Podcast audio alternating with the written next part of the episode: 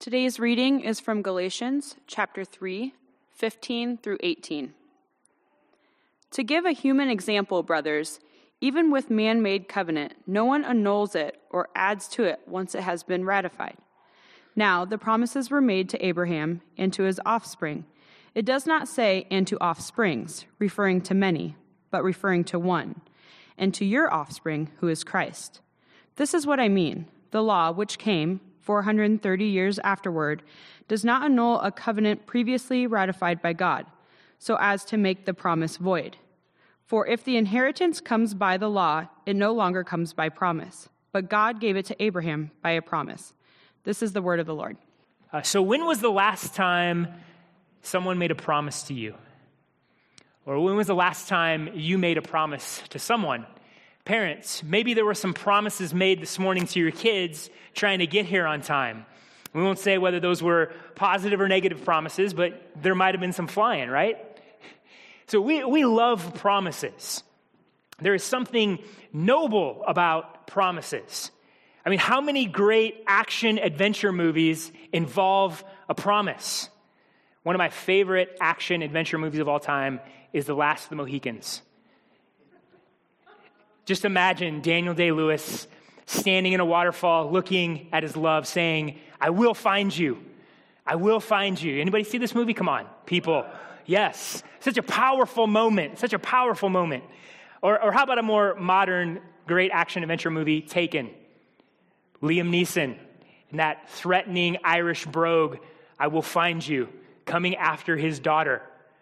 But, but do you realize that Taken is just a complete ripoff of the 80s classic Commando? Those of you that grew up in the 80s, right? Like Commando. I mean, if, if you were a, a child and you were kidnapped and your dad was going to come rescue you, who would you want? Liam Neeson or that guy? right? but there's something very noble about a promise that somebody is going to protect us, to save us, that somebody is for us. There's also something very romantic about promises. We use promises in romantic contexts all the time. Consider the, num- the numerous songs that have promise as a theme. Going back to the early 90s, or late 90s, early 2000s, you have this classic from NSYNC. This I promise you, please break out the turtlenecks. Some of you know, you, you were there at one point, so don't laugh. Or, or how about this one? Let's go back a little bit further. I swear, all for one. Okay, some of you are like, who are these people? And some of you are just going right back and singing that song. Some of you cried over this song a lot in your childhood.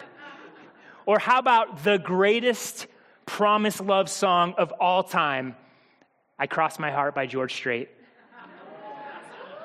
Yes, come on, come on. I'm not even really a big country music fan, but George Strait is legit. Put down the Florida Georgia line and Luke Bryan and listen to George Strait. That'll be the last time I ever do a country music rant in a sermon. but we love promises, do we not? Promises give us so much hope. They give us hope that there is good coming our way. And that hope can lead to confidence that no matter how difficult it gets, no matter how dark it gets, someone has made a promise to me. And that promise will sustain me through seasons of doubt if I know there is someone who is for me, someone who is working for my good, someone who is fighting for me. If I have a promise, I do not need to give in to despair. And look, the best kind of promises are those with no strings attached. Like some promises are, hey, if you do this, then I promise this will happen. Maybe that was the promise you told your kids this morning. But it's an earned promise. And in order to get the blessing of that promise, in order to, to really have hope and confidence in that promise, you have to perform. And, and so this isn't always a bad thing. Sometimes this can motivate us to, to good. However, there's always this shred of doubt that sits there. And if I don't perform it this way, then this promise is not going to come true. But the best kind of promises are those with no strings attached. I promise this, full stop. You don't need to do anything, you don't need to perform in any way. I just promise this. And how do we experience the blessing of that? How do we have hope and confidence in that promise? Hey, we just have to believe it and receive it and rest in it. Unconditional. And if I do that, that energizes my life. That gives my life purpose and confidence and hope because I know that this promise is true. Here's the other dynamic when it comes to promise they're only as good as the person making the promise, right? Plenty of people can make promises. What matters is if they can follow through. For those of you who are fans of the TV show The Office, one of the best episodes ever is Scott's Tots. You guys know what I'm talking about? Those of you that haven't seen the show, so the main character, Michael Scott, makes this promise to a bunch of eighth graders that if they graduate from high school, he'll pay for their college. Well, 10 years later, and he's just this middle management guy with not enough money to do that, they all graduate. And they invite him to this ceremony, and they're all expecting that he's going to sign a check. And it is one of the most awkward moments in the history of TV where he has to look at them and say, Sorry, guys, I don't have the money to pay for your college. And, and, and as a consolation prize, he buys them batteries for their laptops. batteries. But some of you, we can, we can laugh at that, but some of you, you've been on the other end of a promise like that, where, where someone has promised something great for you, but when it came time to follow through, it fell flat. And that can hurt deeply, can make us skeptical entirely of promises. We can, we can start talking about promises, and then immediately we're like, yeah, right. Why, why should I put my hope in a promise? People just break promises. Promises are meant to be broken. And so we can become incredibly skeptical.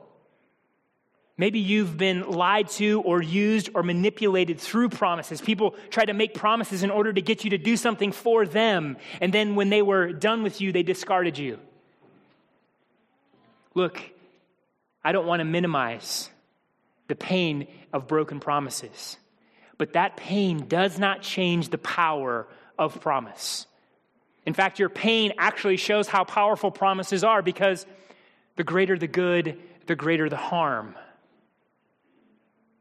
So, whether you are hopeful in promise or skeptical of promise this morning, let me ask you this question What if the best promise ever made was an unconditional promise by someone who utterly and absolutely keeps his word?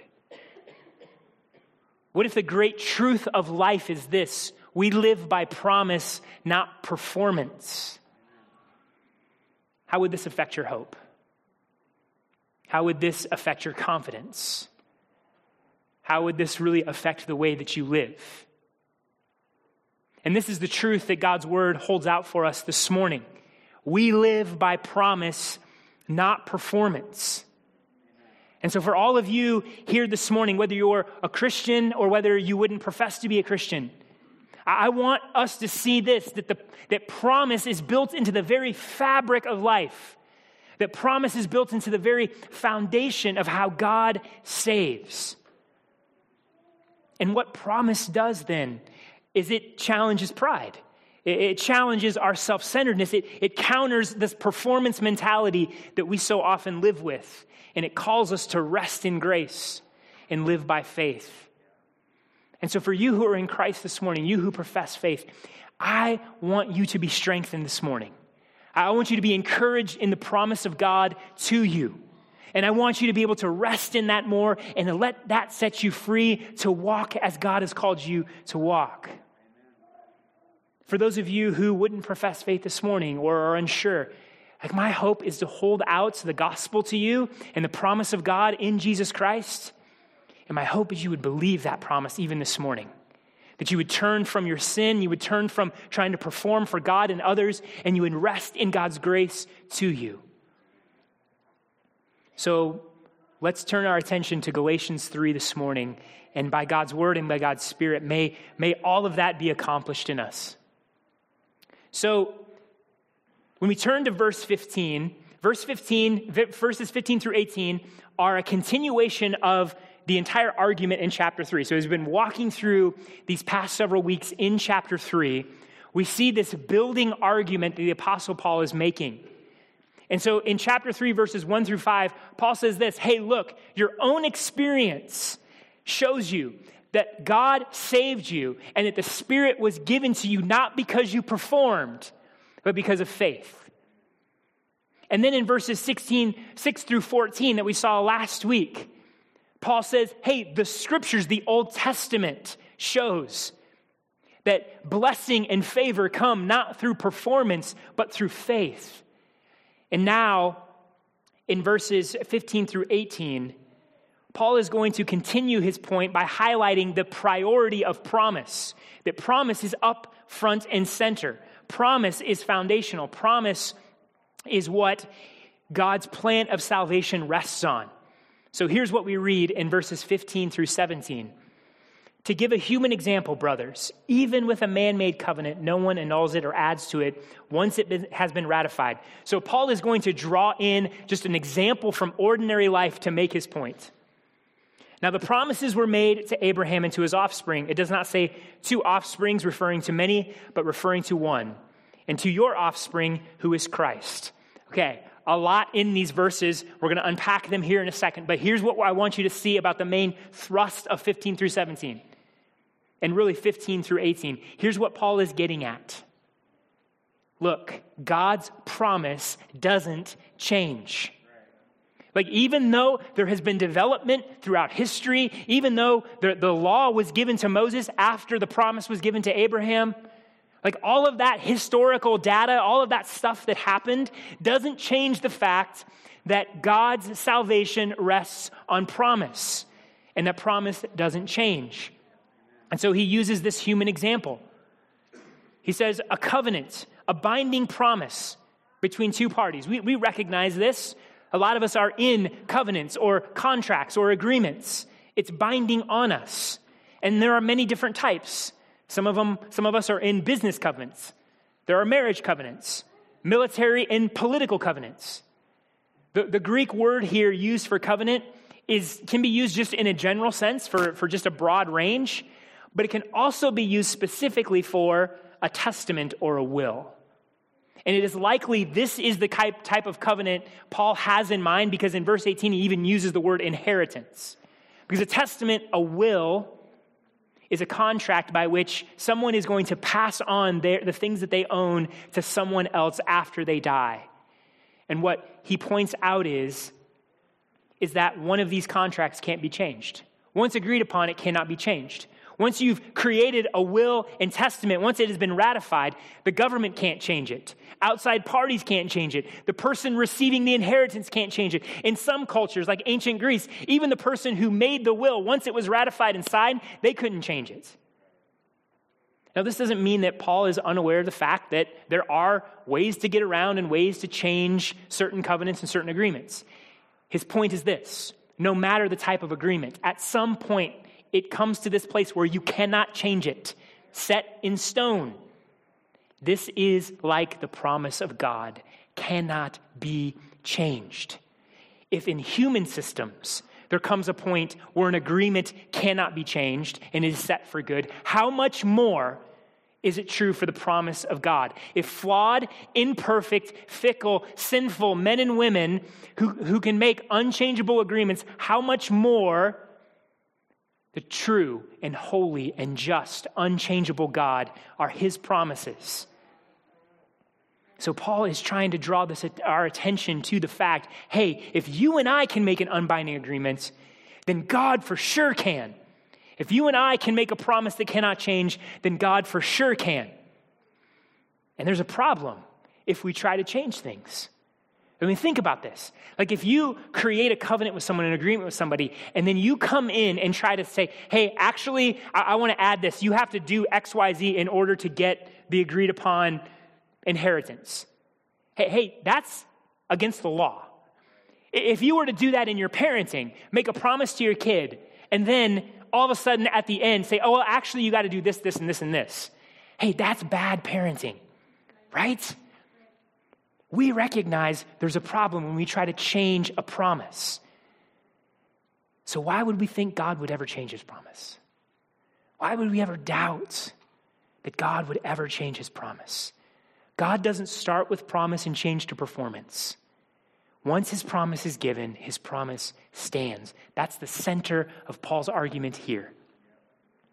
And then, with that truth as his anchor, he begins to deftly take apart some false teaching that tried to take promise and law or promise and performance and put them together. And in just a few sentences, he completely deconstructs two arguments. It's going to take me a lot more sentences to explain. but let's look at what Paul is getting at here in these verses. So, the first point that Paul is making is that promise comes through one, not many. Promise comes through one, not many. So let's look again at verse 16. Now, the promises were made to Abraham and to his offspring. It does not say, and two offsprings, referring to many, but referring to one, and to your offspring, who is Christ. Okay, so let's, let's sort of just walk through this, this verse here. First, we see that promises were made. First point there promises were made. This is, again, continuing on the argument that Paul has been making. Last week we saw with Abraham. God came to Abraham and he promised him, Hey, I am going to make you a great nation. I am going to give you an inheritance. I'm going to give you your, your offspring land. And the ultimate promise, hey, in you, all the nations are going to be blessed. So God made promises to Abraham and to his offspring.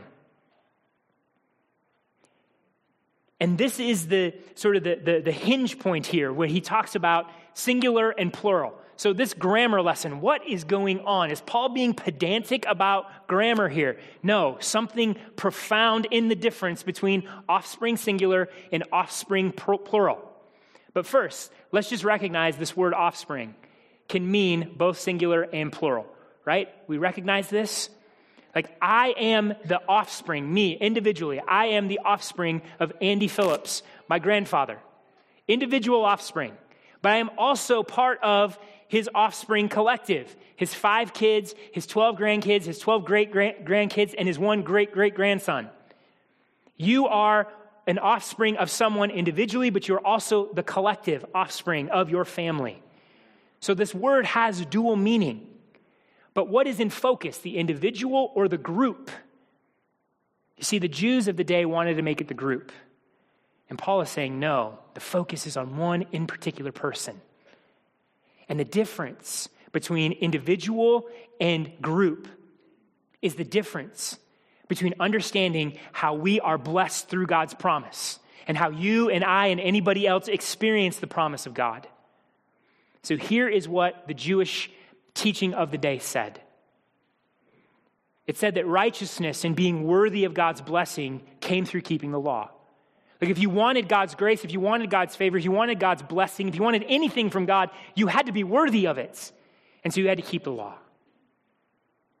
And this is how Abraham experienced the promise of God and the blessing of God. He kept the law, he was righteous.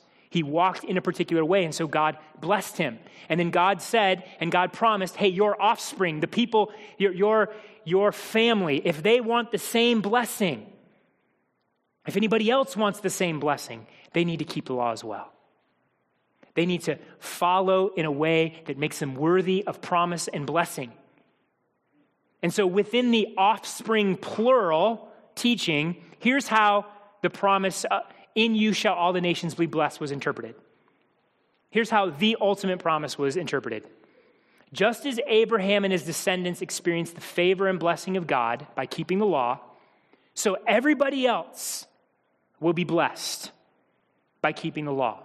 The rest of the world is blessed in Abraham and blessed in his offspring as they live just like Abraham and his offspring did. Okay, let me illustrate it this way because we see a similar logic in our own cultural and political environments. America is blessed because it adheres to certain cultural and economic and political ideas.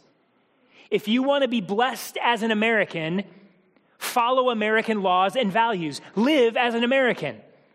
All you who aren't American, you can come and be blessed as an American if you come to this country and live as we do. Americans, the rest of the world is going to be blessed in you as they live like you live. It's the same logic.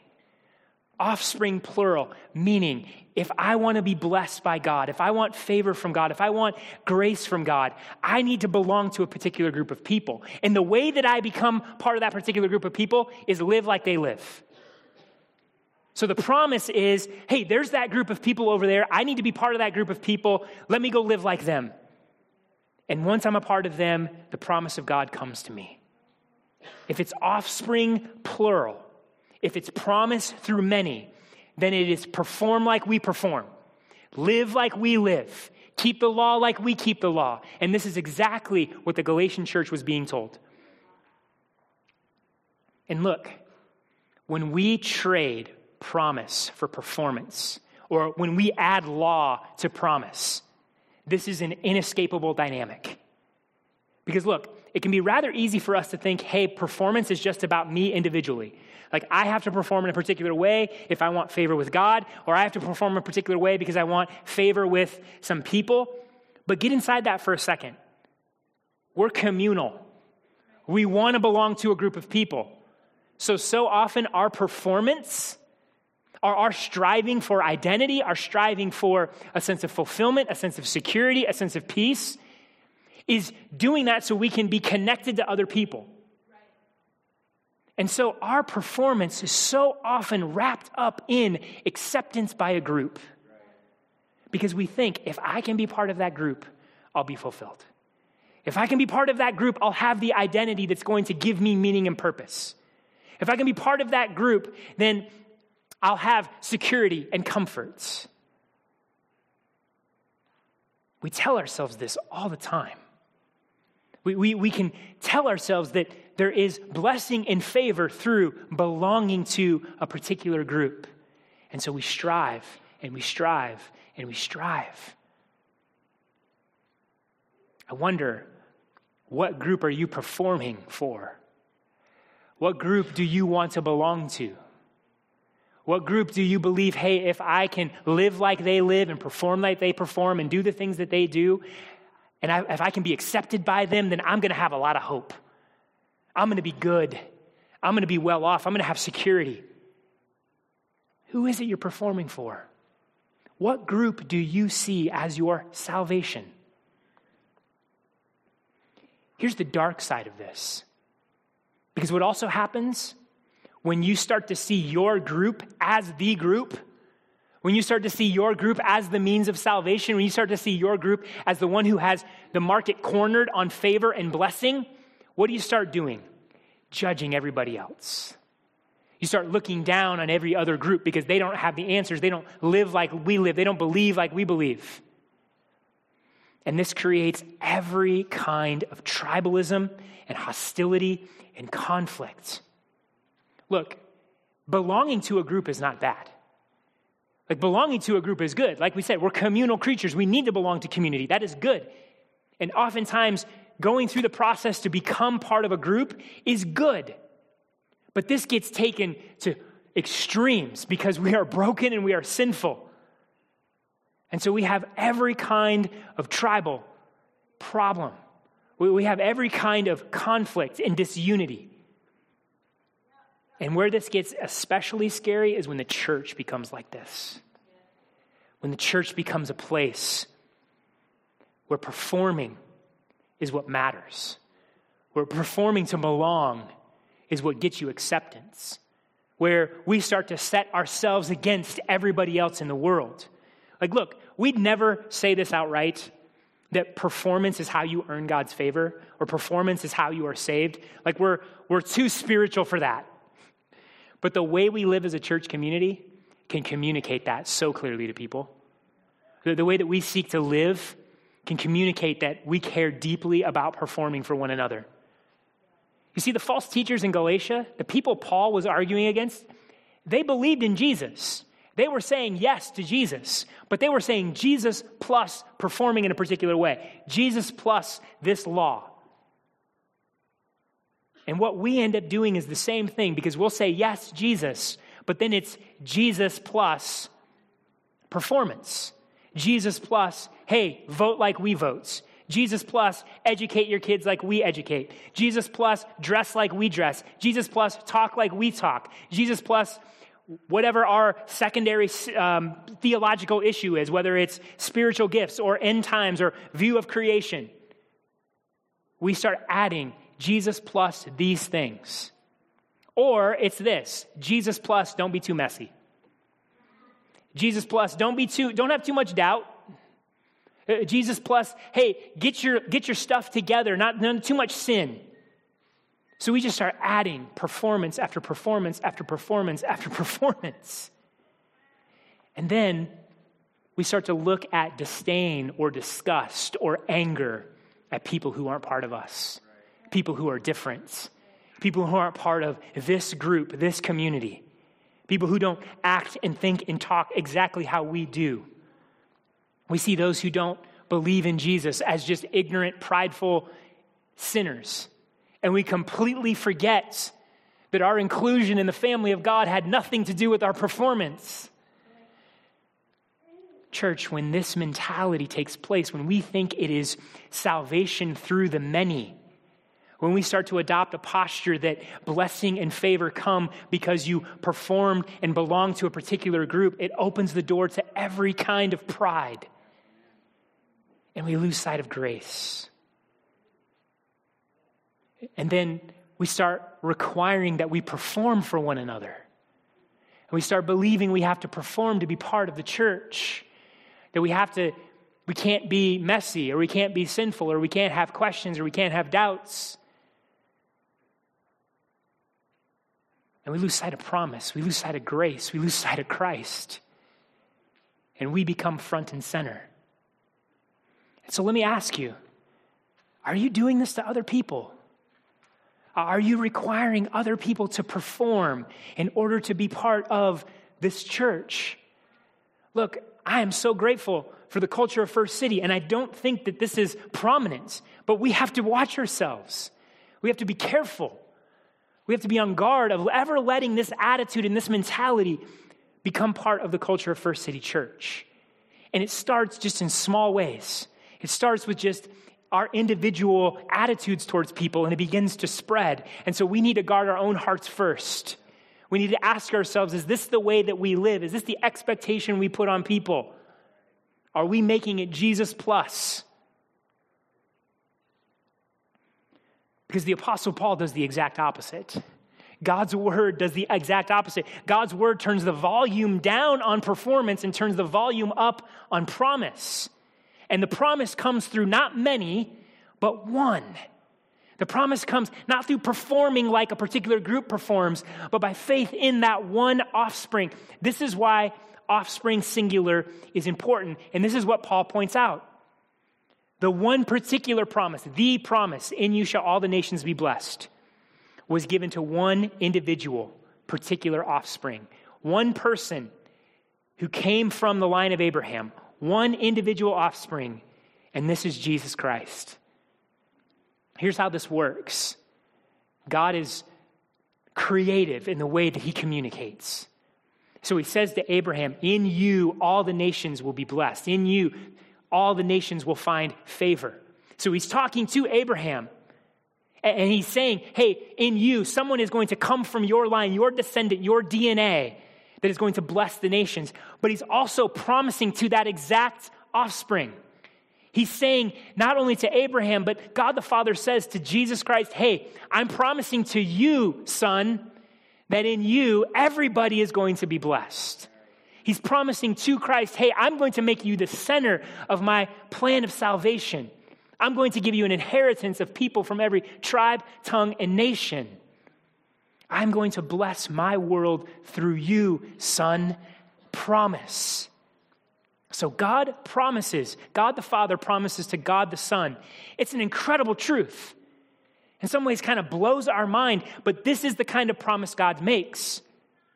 Because look, think of it this way if the promise was made to that group of people, that means he broke his promise to Jesus. Okay, that kind of boggles our mind, right? God breaking a promise to God, God the Father breaking a promise to God the Son. The promise is sure. This is our hope.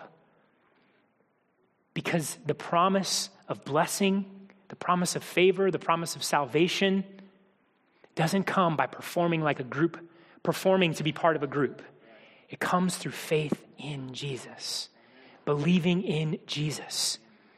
Offspring singular versus offspring plural is the difference between be like us, perform like us, and believe in Jesus. Finding your identity in Christ, find your hope in Jesus, find your security in Jesus, find favor in Jesus, find salvation in Jesus. It's the difference between putting us at the center and putting Christ at the center.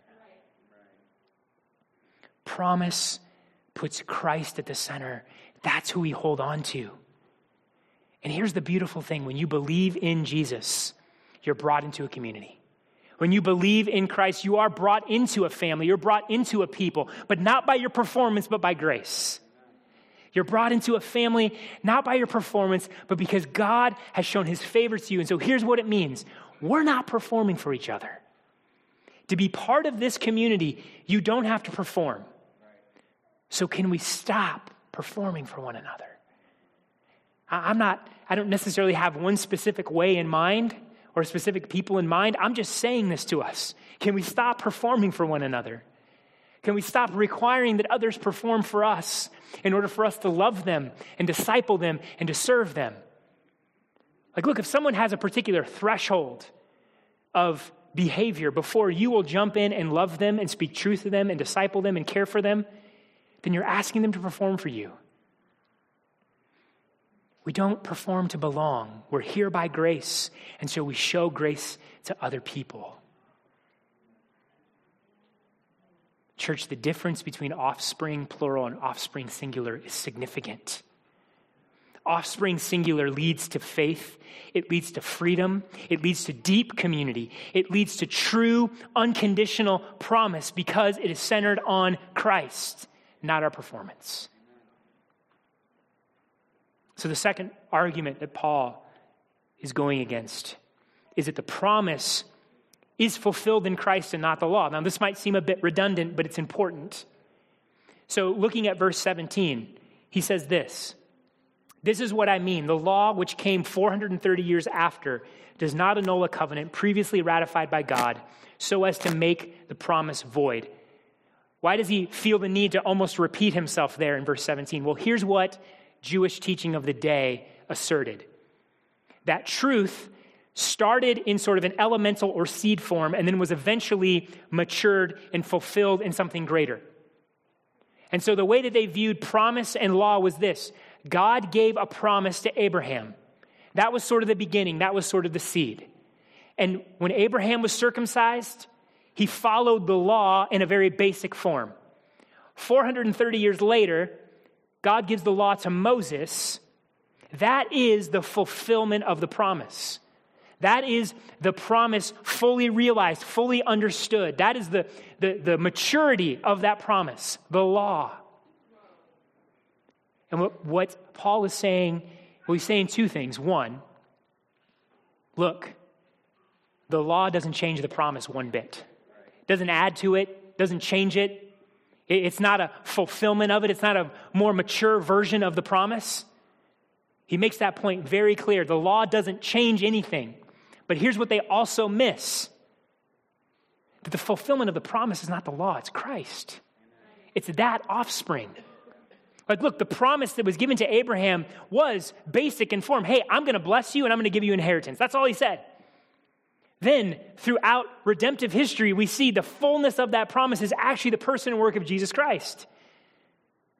And so, yes, there's some truth into the way, the, the way that the, Jew, the Jews of the day thought about the way truth was communicated. We see in God's word, like truth is slowly unveiled, bit by bit, bit by bit.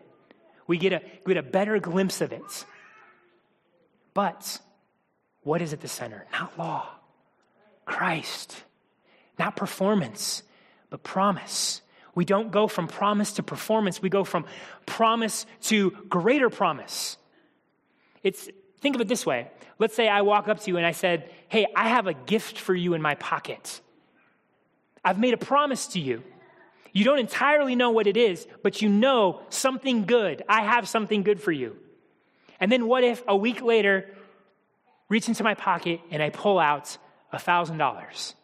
Now you see the fullness of that promise, right? Now you see it clearly. Now it's like, okay, I know exactly what that promise is in all its identity and all its fullness. That is what happens in God's word. We don't move from promise to performance. We move from small understanding of the promise to the full understanding of the promise. So here's what this means for us we never move past promise in the way that we live our lives. We never move past promise in our Christian walk.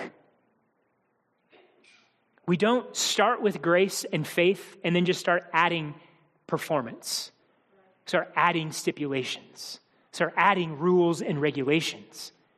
Let us not think that faith and promise are simplistic and underdeveloped and immature and not sufficient. That, that we move on from faith and promise, and, and as we mature, we move into performance. And here's how I think this happens for us. See, I think we fear license, meaning we, have experienced enough people who claim to be Christians, but the way that they live their life is so far from Christ, you're like, how can you even claim? Or we see people who are just super, super, super immature, and it seems like they stay super, super, super immature. And so our solution to the problem is hey, let's give them things to do by which we can mark their maturity. Let's set up some standards by which I can judge clearly whether or not you're truly a Christian or whether or not you're just immature. You see, we, we don't like mess. We don't like the tension of un, being unsure where somebody is. And so we begin to put things in place to help us resolve that tension. So we start making checklists right theological beliefs, right language, right political attitudes, right education choices, behavior that doesn't annoy me. We get really picky about the kinds of sins that are acceptable, right? As long as people don't do the sins that annoy me, we'll ignore the ones that I do. So we start creating these lists. And over and over and over again, what we tell ourselves is this I can't trust God's promises. I can't trust grace. We might not say that in our head, but that's what we're functionally doing because here's what we're saying God's promise isn't powerful enough. God's grace isn't powerful enough to change people. What really changes people is when I start giving them these things to do, when they start meeting a particular standard. That's how we're really going to see some change. That's how we're really going to see some maturity. Now, don't misunderstand me at all. Being part of the church does not mean it's a free for all. Grace does not mean sin doesn't matter anymore. Grace does not mean, hey, we can go live our lives however we want to live our lives. Godliness matters. Christ died to set you free from sin, not to let you just stay in sin. Grace sets us free. Grace changes. Grace matures. But it does it in a very different way than performance. It does it in a very different way than stacking up a bunch of lists and rules that we create in order to try to provoke maturity. And so, church, we need to be mindful about the ways that our attitude isn't about righteousness and caring about other people following Christ, but it's more about our own fear and our own sense of control. We need to be careful about the ways that we respond because we don't like mess and we don't like tension. We need to be careful about the ways we start to doubt God's promises and grace in other people's lives. And maybe even in our own lives, because we do this to ourselves too, right? We, we, we start to see the mess. We start to see that, that we're not growing as we want to grow. We don't like the discomfort of sin. And so we say, hey, maybe if I do this and this and this and this and this, I'll be better. So we start creating lists for ourselves. We start putting ourselves through a performance ritual.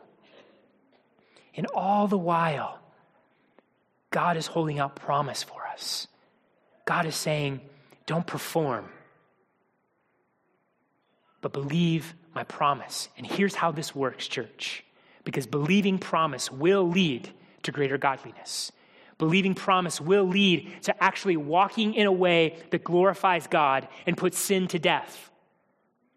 Because when I believe the promises of God, when I believe God loves me that much, when I believe that His grace comes to me not because of anything that I've done, but just because He is a loving God, when I've been accepted by my Father,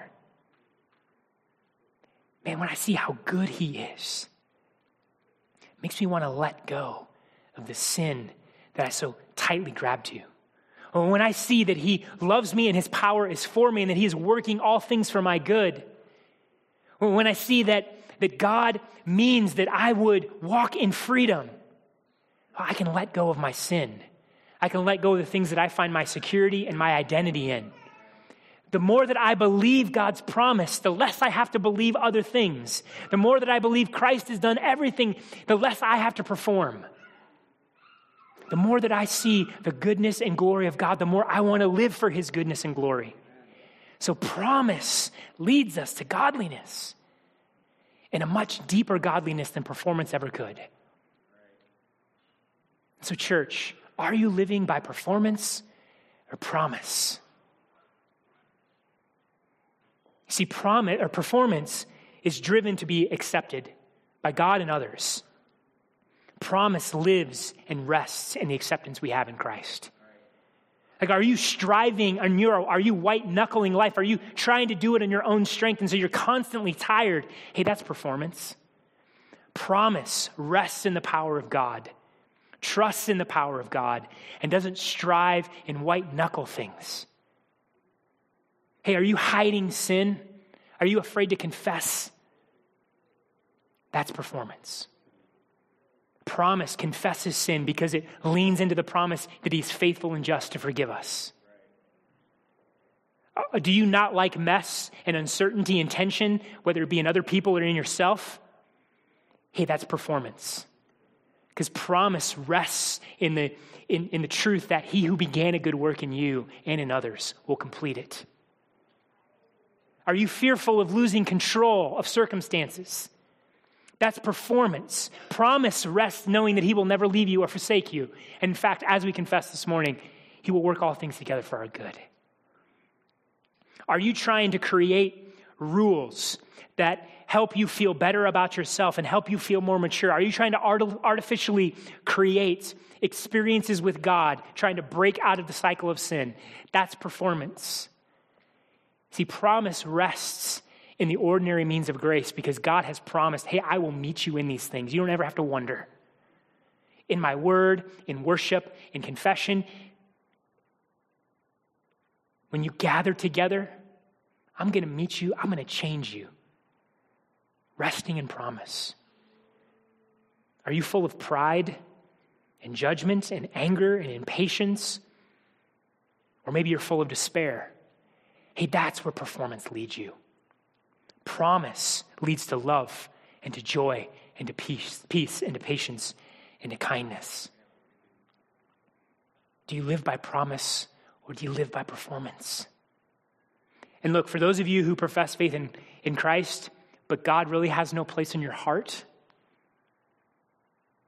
like scripture comes at that very strongly. Look, you cannot fake it for long. You, you cannot fake it. God knows. And look, just because you may say with your mouth or you, you sort of make an assent that you believe in Jesus, but if there's no actual change in your life, if there's no actually like God doesn't have a, a place in your heart, then you're faking it. You're still performing. You see, what, what Scripture says is that when you have genuine faith, something supernatural has happened, that you have been transformed. You have new life in you. You've been born again. And that life leads to transformation. Yeah, it's slow. Yeah, it's messy. Yeah, it's painful, but it's there and it happens. And God's children love him. God's children know him. God's children have his power at work in him. So don't think that just because you make statements means you're good. Is the power of God at work in your life? Have you truly put your faith in Christ? Does he have does Christ have a place in your heart are your affections growing for Him? For those of you here this morning that you're, you're consciously like, yeah, I don't profess faith in Christ. Look, the promise is held out for you too. No matter how sinful you are, no matter what you've done, no matter where you've been, the grace of God, the promise of God goes down into the deepest, darkest pit. There is no sin He cannot forgive, no sin He cannot cleanse you from. And so he holds out the promise for you as well, church, or you who do not know Christ. In church, let us be reminded day by day we live by promise, not performance. We have promises that give us hope. Good has come and is coming our way. We have confidence no matter how difficult it gets, no matter how dark it gets. God has promised good to us. He is for you, He fights for you, He is faithful. And you need not give in to despair.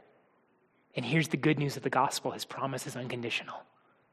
You don't have to perform, just believe and receive. Rest in that promise. Trust in that promise. Take hold of that promise. And so, church, as we're transformed by promise, let us encourage one another. Let us live out of that sense, and let's call each other to live out of that promise. And then let us go into this world and celebrate that promise and proclaim the promise that is in Christ. Amen.